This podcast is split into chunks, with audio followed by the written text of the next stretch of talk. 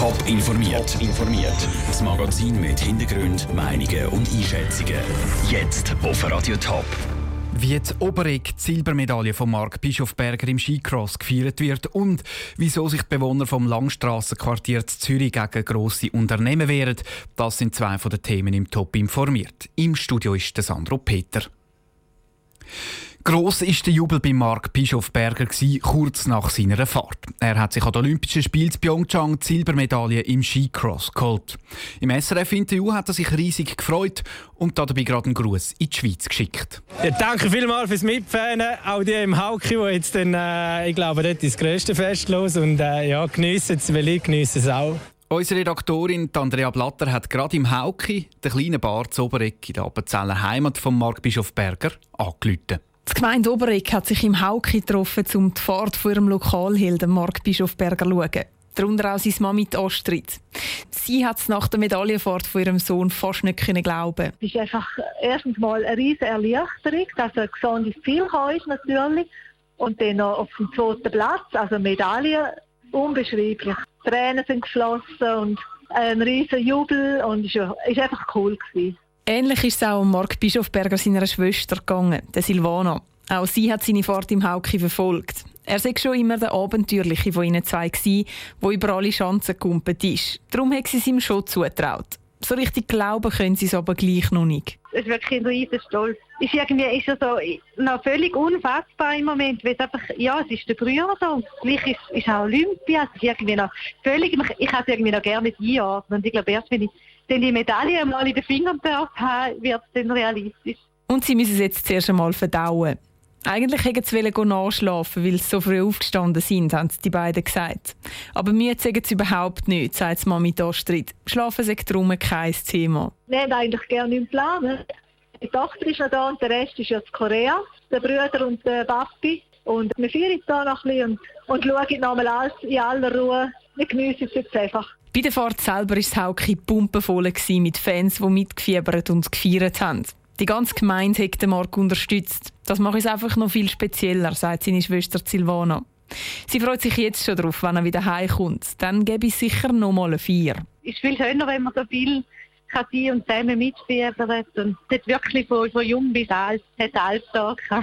Ich habe vorhin mal etwas gehört von jemandem, der schon ausgemessen hat, wie breit das Staat ist, dass man Banner überspannen kann. Ich denke schon, dass es noch etwas wird geben Silvana Bischofberger, die Schwester von Marc Bischofberger im Beitrag von Andrea Blatter. Zuerst wieder jetzt aber zu Pyeongchang selber mal noch gefeiert. In 10 Minuten kommt er an der grossen Medaillenzeremonie seine Silbermedaillen über. Zürcher Langstrasse ist gespickt mit Fastfood-Restaurants. Das Partyvolk kann dort bis spät in die Nacht essen. Je mehr Leute das kommen, desto mehr neue Restaurants gibt es. Die Anwohner haben sich in der Vergangenheit schon mit einer Petition gegen diese Entwicklung gewehrt und jetzt haben sie sogar eine Plakatkampagne lanciert. Caroline Dettling. Neben McDonalds gibt es an der Langstrasse in Zürich auch ein Chiqueria, ein Molino-Restaurant und schon gleich auch ein Thai-Takeaway Kaimuk. Die Restaurants gehören zu den Migros. Dass auch das Schweizer Traditionsunternehmen immer mehr die lokalen Geschäfte vertreibt, bringt es fast bei den Quartierbewohnern zum Überlaufen. Nach einer Petition wehren sie sich jetzt auch mit einer Plakatkampagne.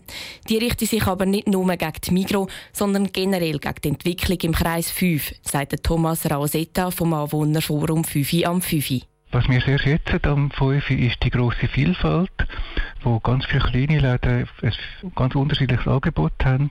Und das verändert sich zunehmend in Richtung Fastfood. Und da sind wir nicht einverstanden damit. Das Problem ich vor allem, dass der Preisdruck enorm stark ist. Die grossen Geschäfte können Mietpreise zahlen, wo sich kleine Geschäfte einfach nicht leisten können.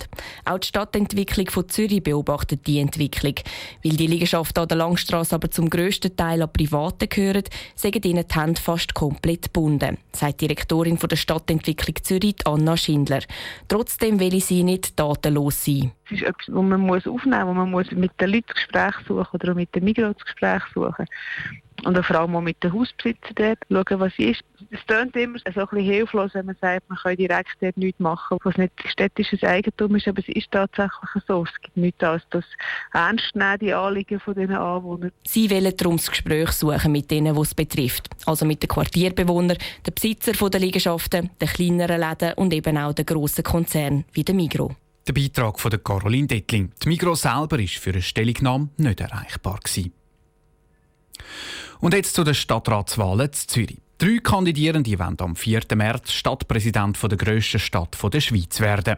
Im Steckbrief stellen sie sich vor. Heute der amtierende Tiefbauvorsteher der FDP, der Filippo Lütenegger. Mein Lieblingsort in Zürich. Das ist bei mir im Hof, gerade die an der Forststrasse, im Innenhof. Und das schönste Plätzchen ist das äh, Mühlenbachplätzchen. Das ist äh, ein wunderbarer Ort, wo Kinder shooten können.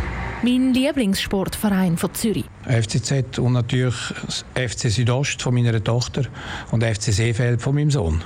Mein wichtigstes politisches Anliegen. Ja, dass wir die Menschen nicht umerziehen, die ganze Zeit mit äh, wahnsinnig vielen Regulierungen zu besseren Menschen, sondern dass man die Selbstverantwortung wieder mehr wahrnimmt, dass die Menschen auch ein bisschen mehr Freiheit haben und ein bisschen weniger Regulierungswahn.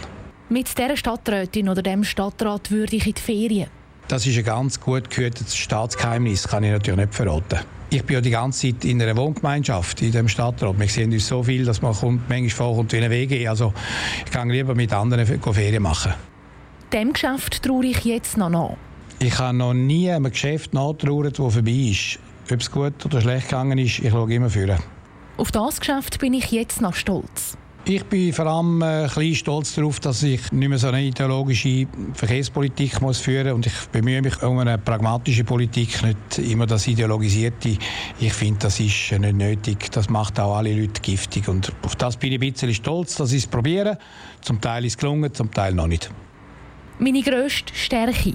Ich bin jemand, der sehr stark vorausschaut, strategisch denkt und ich bin auch sehr gut und schnell im Handeln. Meine grösste Schwäche? bin natürlich ungeduldig und als Politiker in der Schweiz sollte man sehr geduldig sein. Das ist ein, ein Nachteil. Das fehlt dem Stadtrat ohne mich. Der Drive, den ich reinbringe und natürlich auch die strategische Option, das heißt Problem anpacken, Problem sichten und in Varianten denken. Das heißt, man muss zuerst mal wissen, wo das Problem ist.